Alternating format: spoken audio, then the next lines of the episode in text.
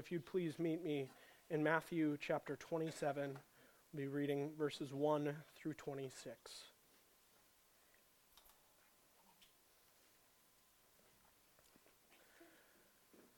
The text reads like this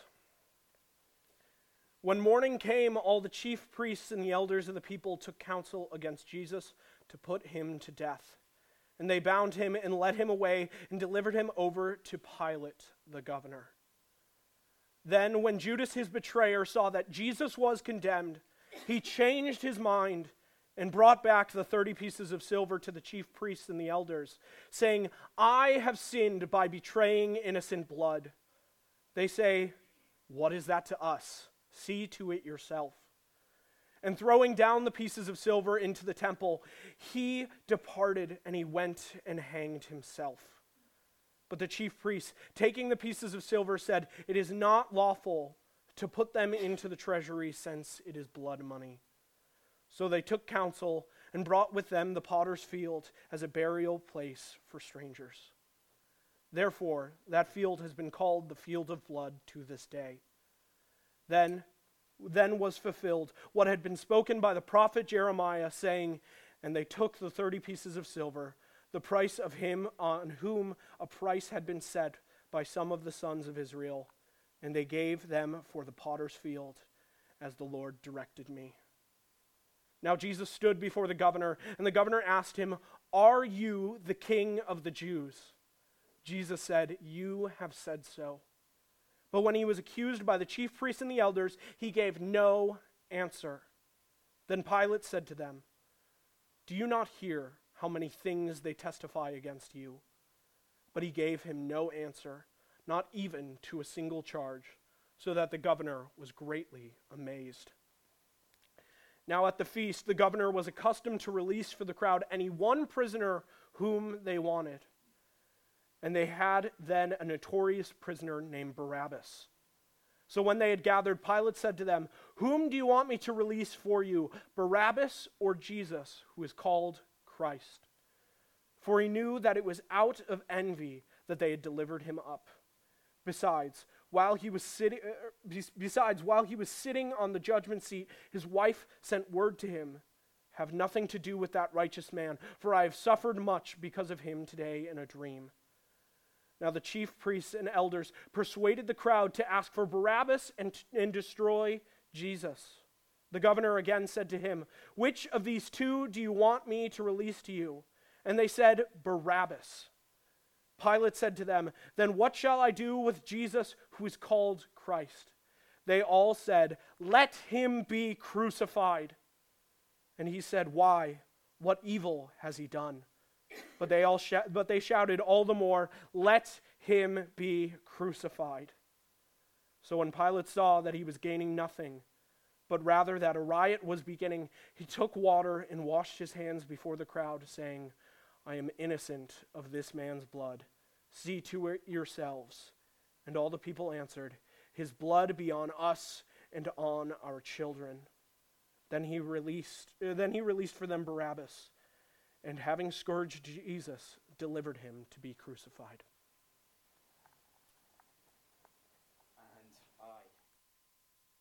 When I came to you, brothers, did not come proclaiming to you the testimony of God with lofty speech or wisdom. For I decided to know nothing among you except Jesus Christ and Him crucified. Well, those were the words of the Apostle Paul to the church in Corinth, modern day Greece. And those are the words that will frame the series that we're beginning today called Why Jesus Died. For some months now, a, a burden has uh, been growing within me to preach a, a series of messages on the cross of the Lord Jesus. And that's owing in part to where we are in the year with Easter right around the corner, but it's also owing to uh, what I see in the church as I look out on us week by week.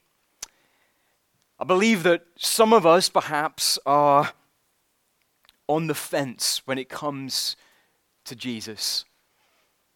Perhaps we believe the, the facts about Jesus, but we haven't yet yielded our lives to Jesus by trusting Him. And if that's you, then you need to come with me to the cross. Others of us perhaps have lost our first love. Uh, we're content to, to come to church, to, to worship, to, to go through the motions, but the thousands of demands that consume our work weeks are really the priorities of our lives. And if that's you, then you need to come with me to the cross. Others of us would say that perhaps we're just stuck in some sin of, of one kind or another. I was making a, a coffee this past week and was listening to an interview with a pastor, and this pastor was asked the question What would you say to a believer who feels stuck in a sin of one kind or another. They've, they've tried so many things, but nothing seems to be working. And this pastor said it is so tempting to run to plans and to run to strategies. But it all begins at the cross and at the gospel of grace. Listen to this that knocks us out, softens our hearts, wins and woos us to Christ. And I think some of us need to be knocked out all over again and have our hearts softened and for us to be won and wooed by Jesus all over again. And if that's you, come with me to the cross. Others of us would say, actually, Hugh, I'm doing well in my walk with the Lord. I'm, I'm excited to be here on the Lord's Day morning and at church Lord's Day evening. I'm enjoying my times in the Word. I'm, I'm passionate in prayer. I'm sharing the gospel with my, my colleagues or with my neighbors. And to that, I would say, well, praise be to God. But if that is you, then you will want this series more than anyone because the, the paradox of the Christian life is this the more we grow in holiness, the more unholiness we see in our lives. And the stronger we feel as believers, the more dependent we feel and know ourselves to be as, as Christians. And the more that we love Christ, the more we want to love Christ. And so you need to come with me to the cross of the Lord Jesus Christ as well. And perhaps you'd say, Hugh, I'm new to all of this, frankly. And the songs and the singing were, were moving a few moments ago. The people here seem very, very nice. But I'm not sure where to start when it comes to this Christianity thing. And, friend, to you, I would say it all begins at the cross of the Lord Jesus Christ. And so come with me to that cross today and in the weeks to come. Again, we're calling this series Why Jesus Died. And the reason is to save sinners. That's the reason that we're looking at this week, to save sinners. We're going to let Matthew, one of the gospel writers, show that to us. And so if you have your Bible, do reopen it to Matthew 27. If you don't, don't worry, you can just listen along as I read. But at this point in Matthew's gospel, Jesus is very close to completing his mission here on earth. Jesus has been betrayed by Judas Iscariot. He has prayed in the Garden of Gethsemane. He's been arrested. He's been interrogated. And at the beginning of Matthew 27, Jesus is brought before the governor or Pontius Pilate, the governor of Judea.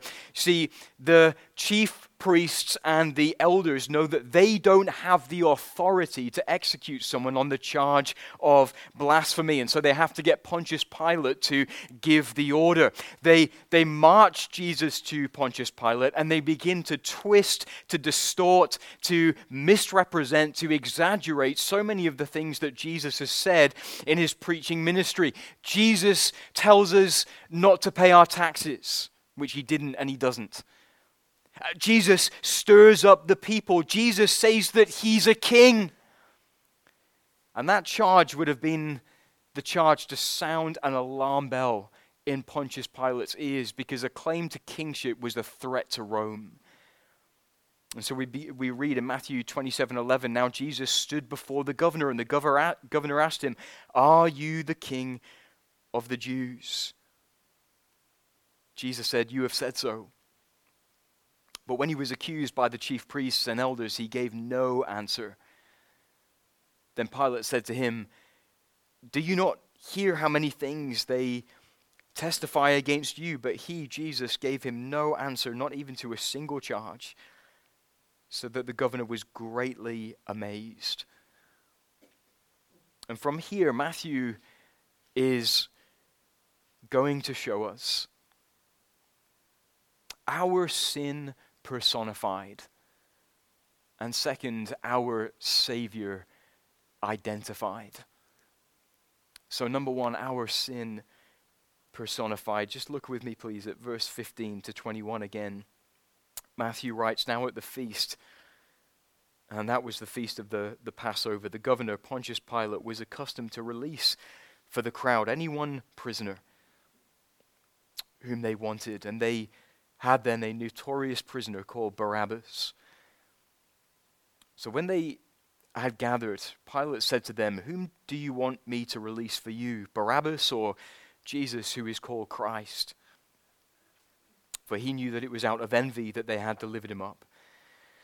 Besides, while he was sitting on the judgment seat, his wife sent word to him, Have nothing to do with that righteous man, for I have suffered much because of him today in a dream. Now the chief priests and the elders persuaded the crowd to ask for Barabbas and destroy Jesus. The governor again said to them, Which of the two do you want me to release for you? And they said, Barabbas. Now, who was this Barabbas? We're told that he was a notorious prisoner. And when we look at the other gospel writers, they describe Barabbas as a robber, a murderer, and an insurrectionist. That is someone who had sought to topple or overthrow Rome. And that's why Barabbas, though a real historical man, is also a picture of our sin a, a walking, talking, breathing illustration of my sin and your sin against God. Because when the Bible describes us as sinners, it's describing us as those who have rebelled against heaven's government, heaven's throne, heaven's king. And we are those who have raised our fists to God and who say, by the way that we live our lives, my life, my rules, my choices, stuff you. And I am someone who, left to myself, without God's intervention in my life, wants to, wants to load a pistol in the face of God. And who wants to ram a dagger through God's heart. Why? Because if God is God, then I can't be God over my life. And again, by nature, without God's help, and without God changing me altogether, that's what we all want. And this is what people just don't get about sin in our world. If people have any notion, any category for sin at all, it boils down to nothing more than deeds, wrongful actions. Someone might say, Hugh, look, if, if anyone is a sinner today, it is Vladimir Putin. Uh, it's the couple who abandoned their baby and then went on the run. Uh, it, it's racists, it's adulterers, it's embezzlers, it's crooked politicians, it's those who abuse helpless animals. But, friends, those actions are merely the fruit of the root of the problem, the symptoms of the disease that exists within me and that exists within you because at the heart of the disease of sin is the human heart that feels the way about God that Barabbas felt about Rome. And that's what it means to be a sinner. And that's who I am. And that's who you are before God intervenes and changes us from the inside out. Now, look, some of you are going to be hearing this and think to yourself, okay, Hugh, this, this preaches well. But this just doesn't square up with the experience that I have of, of unbelievers. You see, Hugh, the, the unbelievers that I know, the unbelievers that I work with, the unbelievers that I live next door to are conscientious, selfless people who take a genuine interest and concern for others. And actually, Hugh, for, for every one Vladimir Putin are thousands of homeowners willing to take Ukrainian refugees in. And, and for every one couple who abandons their baby, are thousands of people who are uh, adopting babies, and all of that is true. The point, though, is left to ourselves, the more we hear about God, the less we want to hear. And the closer God gets to us, the, mo- the further we want to run away. And the more we understand about God's rule over our lives, the more uncomfortable we feel. Why? Because God is the threat to our paper mache thrones and kingdoms of sand.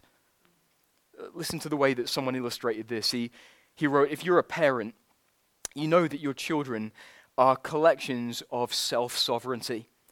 Uh, all a child really wants is his own way. He doesn't want to be told what to eat, what to wear, when, when to go to bed, how to steward his possessions, or how to treat others. He wants to be in the center of his own little world and to write his own set of rules. And he is surprised that you have the audacity to tell him what to do. And all the parents said, Amen. But it isn't just children. Sin, this author writes, causes this self sovereignty to live in all of us. We tend to want more control than we are wise enough or strong enough to handle. Uh, we want people to follow our way and stay out of our way. When we wish for these things, we are forgetting who we are and who God is. And, friend, if you're still not convinced, then look no further than our passage. Because in our passage, God is standing trial. The chief priests and the elders, uh, they know exactly who they're dealing with when it comes to Jesus, Jesus of Nazareth. You remember John chapter 3? Nicodemus, a Pharisee, comes to see Jesus, and what does he say to Jesus? Jesus, we know that you're a teacher come from God. No one can do the signs that you do unless God is with him. And even Pilate's wife knows that Jesus is innocent. Have nothing to do with that righteous man, for I've suffered much today in a dream because of him. And yet, here the chief priests and the elders are screaming, Crucify him. Why? Because Jesus shatters the illusion of our lordship. That's why. And if I had been there, then my voice would have been the loudest in the crowd. But, friend, Jesus came to save cosmic traitors like me. Jesus came to save cosmic traitors like you. And that's what we're going to see under the next heading. But before we get there, I need to say this. If you reject Jesus, you will not succeed in opposing God. Trust me, I have read the end of this book and Jesus wins. But our attempts to suppress the lordship of God is like trying to suppress the explosion of a nuclear bomb with a paper bag. Your attempt to rival God's reign is like my four year old storming the gates of Buckingham Palace armed with a water pistol, fully expecting to be crowned queen. It's not going to happen. And so we've seen our, our sin personified in Barabbas, but I want us to see, second, our Savior identified. Friends, look at verse 20 to 26. Now the chief priests and the elders persuaded the crowd to ask for Barabbas and destroy Jesus. The governor again said to them, Which of the two do you want me to release for you? And they said, Barabbas. Pilate said to them, Then what shall I do with Jesus who is called Christ? And they all said, Let him be crucified. And he said, Why? What evil has he done? But they shouted all the more, Let him be crucified. So when Pilate saw that he was gaining nothing, but rather that a riot was beginning, he took water and washed his hands before the crowd, saying, I am innocent of this man's blood. See to it yourself. And all the people answered, His blood be on us and on our children. And then he released for them Barabbas, and having scourged Jesus, delivered him to be crucified. And so before Pilate stood two men. Barabbas, whose name means son of the father, an insurrectionist, a murderer, a thief. And, and, and a few feet away from him stood Jesus, the Son of God, innocent, righteous, and just. And because he, the righteous one, was sentenced to death, Barabbas, the guilty one, walked free. That is the gospel of Jesus Christ. See, most scholars believe that the very cross on which Jesus died had been prepared that day for Barabbas. That Barabbas had been scheduled to die between two thieves who were more than likely his accomplices. But Jesus died on that cross instead of him so that while our sin is personified in Barabbas, our Savior is identified in Jesus. You see, on the cross, Jesus experienced the judgment that we deserve for our sin, so that by trusting in Him, we would never have to experience that judgment at all but would be saved from it. And to, to help us grasp that today, I want to show you all what that meant for Jesus from a human perspective. And then I want to show us all what that meant for Jesus from a divine perspective. Crucifixion began with the victim being scourged. One commentator writes this The whip used for scourging had a short wooden handle, uh, to the end of which were attached several leather straps. Each strap was tipped with very sharp pieces of metal or bone. The man to be scourged was tied to a post by the wrists, high over his head, with his feet dangling and his body taut. Often there were two scourgers, one on either side of the victim, who took turns lashing him across the back. Muscles were lacerated, veins and arteries were torn open, and it was not uncommon for the kidneys, spleen, or other organs to be exposed and slashed. As would be expected, many men died of scourging before they could be taken out for execution. And in her book, The Crucifixion, Fleming Rutledge describes what happened next she wrote, Crucifixion is a means of execution in the Roman Empire, had as its express purpose the elimination of victims from consideration as members of the human race. It cannot be said too strongly. That was its function. It was meant to indicate to all who might be toying with subversive ideas that crucified persons were not of the same species as either the executioners or the spectators, and were therefore not only expendable, but also deserving of ritualized extermination.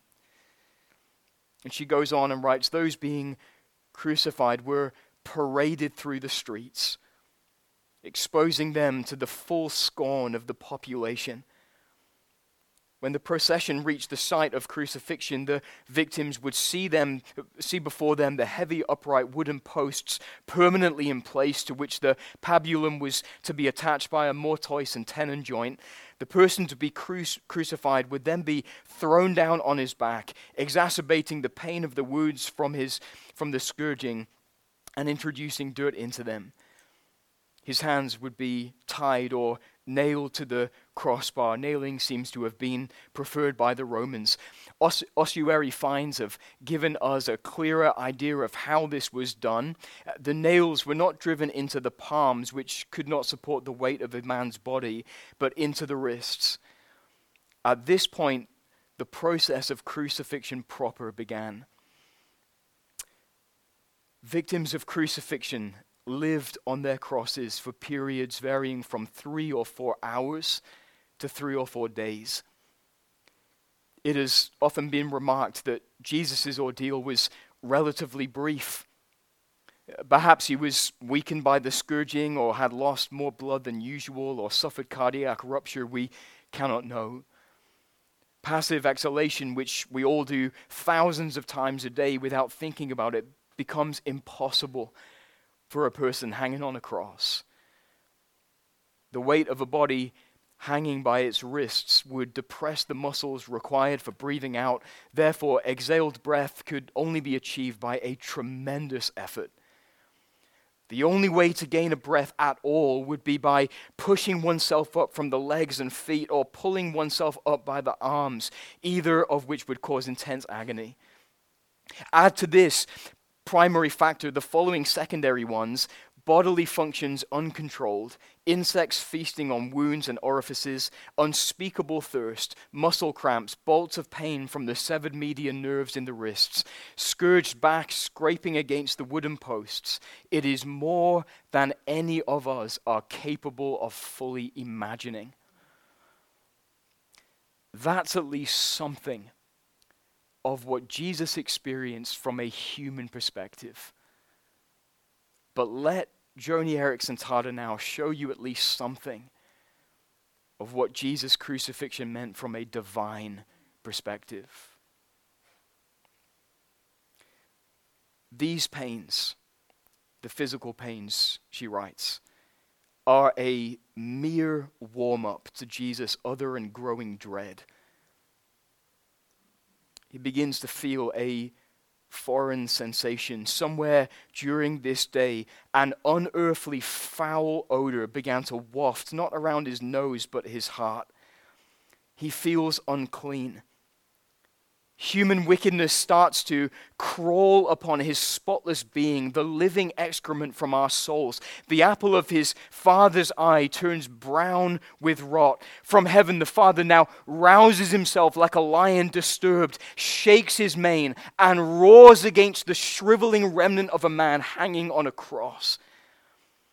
Never has the son seen the father look at him so, never felt even the least of his hot breath, but the roar shakes the unseen world and darkens the visible sky. The son does not recognize these eyes. Son of man, why have you behaved so? You have cheated, lusted, stolen, gossiped, murdered, envied, hated, lied. You have cursed and blasphemed. Oh, the duties you have shirked, the children you have abandoned. Who has ever so ignored the poor, so played the coward, so belittled my name?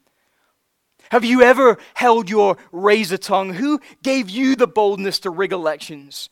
Foment revolutions and worship demons, splitting families, acting smugly, playing the pimp, buying politicians, practicing exhortation, uh, exhortation, filming pornography, accepting bribes. You have perfected terrorist tactics, founded false religion, traded slaves. I hate, loathe these things in you. Of course, the Son is innocent. He is blamelessness itself. The Father knows this, but the divine pair have an agreement, and the unthinkable must now take place. Jesus will be treated as if personally responsible for every sin ever committed. The Father watches as his heart's treasure, the mirror image of himself, sinks, drowning into raw liquid sin. God's stored rage from every century explodes in a single direction. Father, why have you forsaken me? But heaven stops its ears. And the sun stares up at the one who cannot, who will not reach down or reply. Jesus, the God man from Nazareth, perished. The Father accepted his sacrifice for sin and was satisfied. The rescue was accomplished. Jesus saved sinners by dying for them. Jesus saved sinners by dying for them. And how can we begin? How can we begin to take that in? How can we begin to take it in? Well, by being assured of Jesus' love for you. By being assured of Jesus' love for you. Perhaps when you heard what I just read, you felt pinned to the floor by guilt. Not a guilt that humbles you and causes you to depend on Christ all the more, but a guilt that leads you away from Christ, a guilt that breeds hopelessness and despair. But, friend, the cross is irrefutable proof that you are deeply, meaningfully, profoundly, and powerfully loved. That you are seen, that you are known, that you are noticed and loved by Him such that if you could see and experience his love for you for only two seconds, then your life would be permanently and forever changed. And Jesus would be enthroned on the throne of your heart. And if you're struggling to believe that Jesus really does love you like this, then ask yourself this question Did Jesus need to go to the cross? Well, no, Jesus could have just stayed in heaven and let the world go to hell. But instead, Jesus chose the cross. Jesus chose everything I just read and more. He went there knowing exactly what he was getting himself into.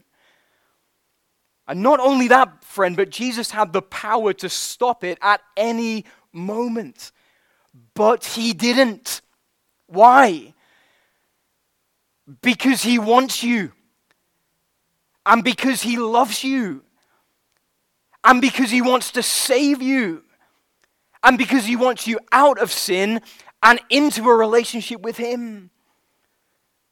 Oh, the deep, deep love of Jesus. Vast, unmeasured, boundless, free rolling as a mighty ocean in its fullness over me. Underneath me, all around me, is the current of his love, leading onward, leading homeward to thy glorious rest above. There is nothing like this.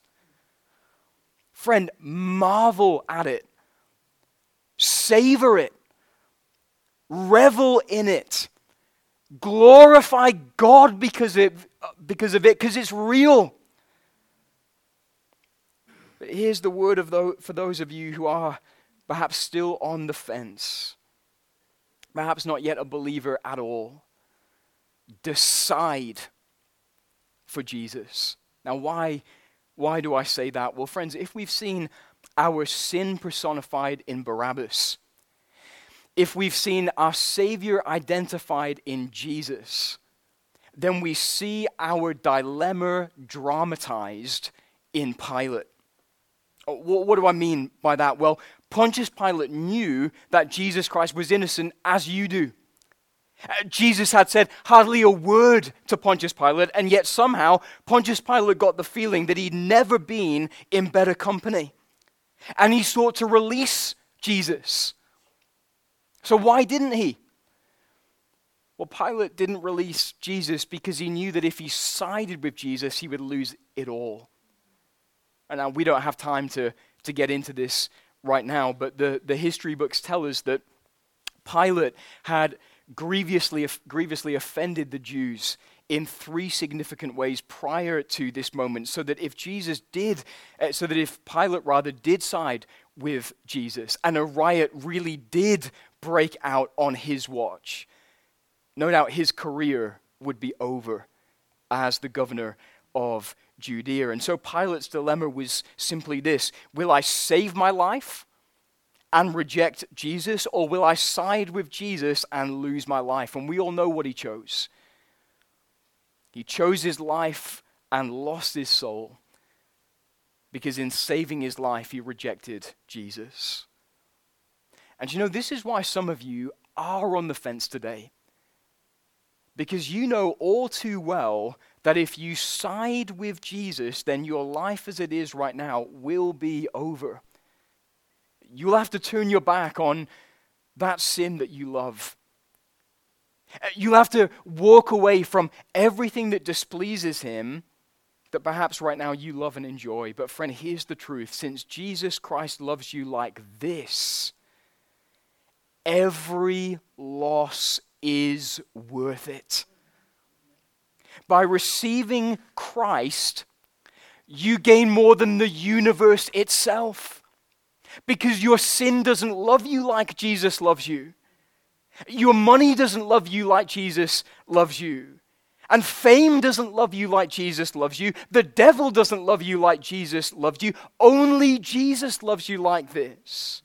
So lose it all for the sake of knowing him and you'll be more loved and have more than you ever dreamed possible.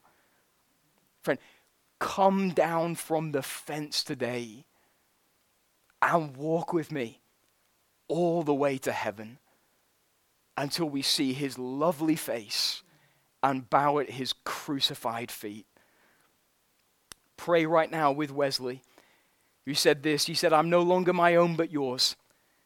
Put me to what you will. Rank me with whom you will. Put me to doing, put me to suffering. Let me be employed for you or laid aside for you, exalted for you or brought low for you. Let me be full. Let me be empty.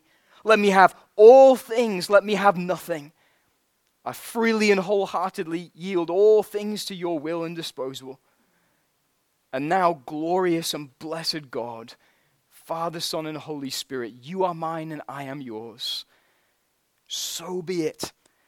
And the covenant now made on earth, let it be ratified in heaven. Jesus died to save sinners. That's good news, isn't it? Amen. Amen. Oh, why don't we respond and worship with this closing song of praise? My Lord, what love is this that pays so dearly? Let's worship together.